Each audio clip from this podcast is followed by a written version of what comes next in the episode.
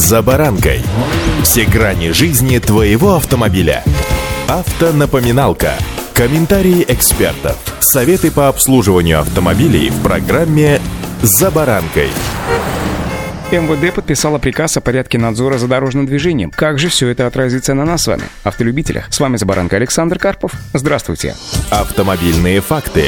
Начну с того, что этот порядок надзора придет на смену действующему административному регламенту. То есть после того, как документ вступит в силу, сотрудники ДПС будут работать уже не по регламенту, а по порядку. Об этом пишет российская газета. Надо пояснить, с чем же это связано. Дело в том, что административные регламенты у нас работают при оказании услуг, а вот контроль за дорожным движением к оказанию услуг отношения не имеет имеет. Кроме того, действующий регламент несколько устарел. С момента его принятия были приняты многочисленные поправки в законодательство, в том числе и в закон о полиции. Так чем же требования одного документа отличаются от другого? Действующий регламент не учитывает новых поправок в закон о полиции, а также изменений правил и закона об ОСАГО, по которым водителям можно покидать место ДТП, не информируя об этом ГИБДД. В этом проекте учтены требования поправок в закон о полиции, которыми на сотрудников возложена обязанность сообщать близкому родственнику или близкому лицу пострадавшего о принятых мерах помощи или о направлении его в медицинскую организацию. Также расширен круг лиц, которым после задержания предоставляется право на телефонный звонок. Кроме того, у нас уже давно даже правилами дорожного движения предусмотрена возможность предоставлять полис ОСАГО, который оформлен в электронном виде прямо со смартфона. Это учтено и в новом порядке. Напомню, что у нас уже давно инспекторы могут осуществлять скрытое патрулирование, что в общем-то и происходит. Оно осуществляется нарядом полиции на патрульном автомобиле без специальной цветографической схемы, то есть на неокрашенном в полицейские цвета. Едет такой обычный себе с виду автомобиль по дороге, и никто не понимает, что он контролирует движение, а его водитель выявляет нарушителей правил. При этом сотрудники могут быть в гражданской форме, но должны взаимодействовать с другими нарядами на машинах с цветографическими схемами, которые и будут при необходимости останавливать нарушителей.